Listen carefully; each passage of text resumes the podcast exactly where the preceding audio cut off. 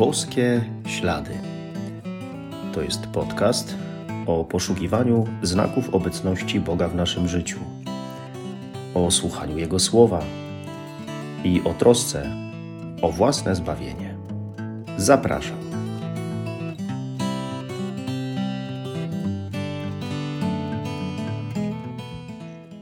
Witam serdecznie. Szczęść Boże. Jedną z największych wartości w życiu jest zdrowie. Wszyscy chcieliby być zdrowi. Niestety ludzi w stu procentach zdrowych jest bardzo mało. Różne rzeczy nam dolegają i kiedy przyjdzie czas choroby, to żeby sobie pomóc, szukamy oczywiście lekarza. Takiego, który zna się na rzeczy.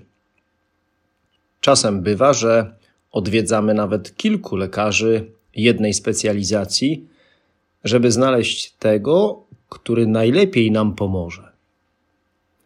Ale są takie choroby, których na pierwszy rzut oka nie widać. Jest jakaś choroba, ale nie tak łatwo postawić diagnozę. Oprócz choroby fizycznej może być też choroba psychiczna, a nawet duchowa. I co wtedy? Do kogo się wtedy udać? Do jakiego lekarza? Jakiego specjalisty? Do kogo pójść? Niektórzy żyją z chorobą, nawet cierpią z jej powodu, ale nie przyznają się do niej ani nie idą do właściwego lekarza. Inni może w ogóle nie wiedzą, że są chorzy. Posłuchajmy Słów Ewangelii według świętego Mateusza.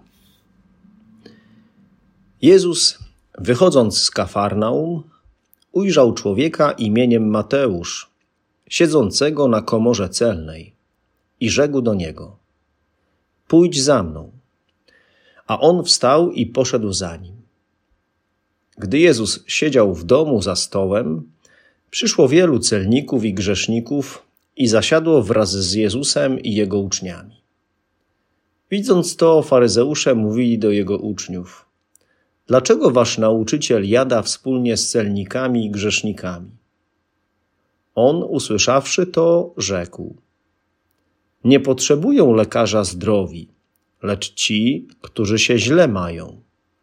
Idźcie i starajcie się zrozumieć, co znaczy chcę raczej miłosierdzia niż ofiary bo nie przyszedłem, aby powołać sprawiedliwych, ale grzeszników. On wstał i poszedł za nim. Po prostu, bez słowa, bez zawahania. Co się stało, że Mateusz tak od razu poszedł, zostawiając miejsce pracy? Poszedł za Jezusem. Warto może zacząć od tego, że celnik Mateusz wypracował sobie jakąś strefę komfortu dla siebie. Pobiera i liczy pieniądze.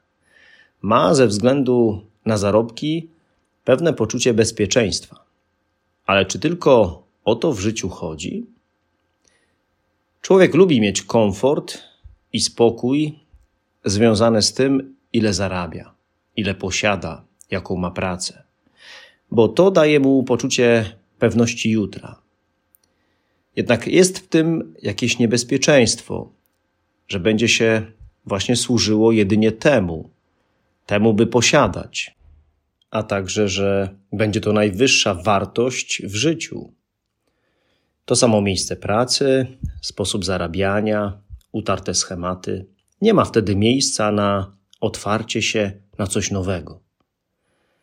Może też być tak, że w wyniku zarabianych pieniędzy ktoś poczuje, że to on sam sobie wszystko zapewnia i zabezpiecza.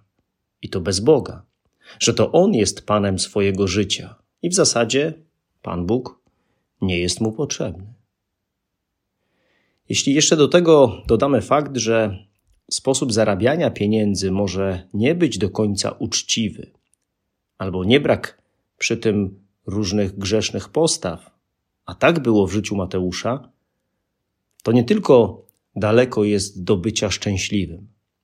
ale i to poczucie bezpieczeństwa finansowego też jakoś niespecjalnie cieszy.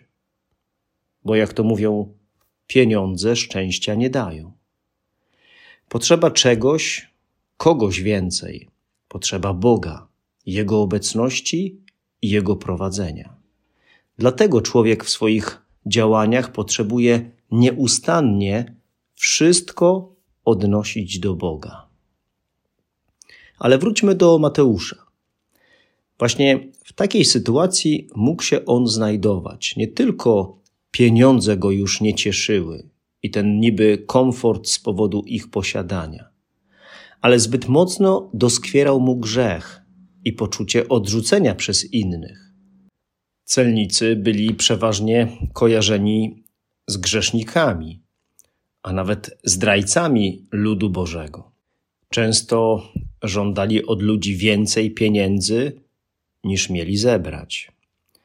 Dlatego Mateusz pewnie nierzadko spotkał się z negatywną oceną siebie ze strony innych. To musiało boleć. Tymczasem Jezus wcale go nie ocenia, niczego mu nie wypomina, ale mówi: Pójdź za mną.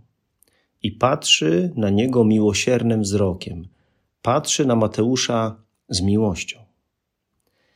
To Jezusowe spojrzenie miłości musiało go mocno dotknąć. Mateusz poczuł się kochany. Doświadczył miłości, której mu brakowało od dawna. Zapragnął ją bardziej poznać i jeszcze mocniej jej doświadczyć. Być kochanym. To o wiele ważniejsze niż poczucie bezpieczeństwa finansowego.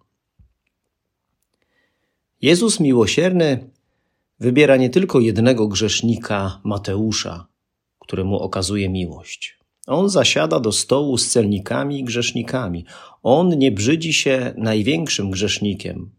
On chce być z nimi i ich uleczyć, uszczęśliwić miłością. Dlatego w końcu oddaje życie na krzyżu na odpuszczenie ich grzechów. Chce zdobyć ich dla Królestwa Bożego. To nam uświadamia, że choć można się w życiu zatracić czy uwikłać w różne grzechy, słabości, złe przywiązania, tak, można, ale też da się z tego wyjść, wyleczyć. Potrzeba tylko właściwego lekarza i lekarstwa. Potrzeba Jezusa, lekarza, który leczy miłością miłosierną, lekarza, który zniszczył grzech i wszelkie choroby. Każdy z nas nosi w sobie jakąś duchową chorobę wywołaną grzechem, wadami, niewłaściwymi postawami, mówiąc wprost, brakiem miłości. Potrzebujemy uleczenia, ale też potrzebujemy często więcej miłości, żeby potem, doświadczając jej, kochać innych.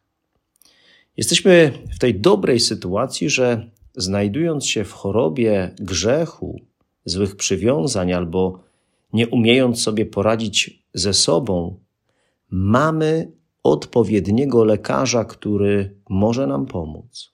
Co więcej, nie musimy go szukać i iść do niego, bo to on do nas przychodzi, przyszedł i przychodzi nieustannie. A nawet jak potrzeba byśmy się do niego wybrali, to dostęp do niego jest bardzo łatwy i nie ma prawie żadnych kolejek. Nie ma też wysokich opłat, jak podczas prywatnych wizyt lekarskich. Chcesz się wyleczyć? Pozwól Jezusowi, żeby się Tobą zajął. Pozwól Mu w życiu na więcej. Jeśli będę się leczył sam, mogę się doprowadzić do śmierci. Jezus jest najlepszym lekarzem, jakiego mogę wybrać z jakim mogę współpracować na stałe, lekarzem duszy i ciała. Potrafi uleczyć duszę z grzechu i dać lepsze ciało w zmartwychwstaniu. On też ma najlepsze lekarstwo, które do tego prowadzi, a którego nam już udziela, czyli siebie w Eucharystii. Tylko trzeba je często przyjmować, to lekarstwo, ten pokarm, Jezusa. pilnować przyjmowania tego leku. Zanim jednak otrzymamy lekarstwo, warto przejść szczegółowe badanie, diagnozę. Gdzie? W sakramencie pokuty i pojednania, w spowiedzi. Można też przeprowadzać stałe konsultacje, na przykład w kierownictwie duchowym. Ważna jest dobra diagnoza. Co mi jest? Co mi dolega? Z czym mam problem? Potrzebna jest pokora, a nie pycha, żeby się przyznać do tego, co mi jest.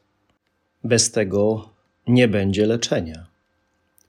Te wszystkie rzeczy, to wszystko to są duchowe zabiegi zaproponowane przez lekarza Jezusa. Po co? Dla mojego dobra, dla mojego szczęścia, po to, żebym żył pełnią życia, tu, teraz i też, żebym miał życie na wieki. Dopiero wtedy jesteśmy tak naprawdę zdrowi.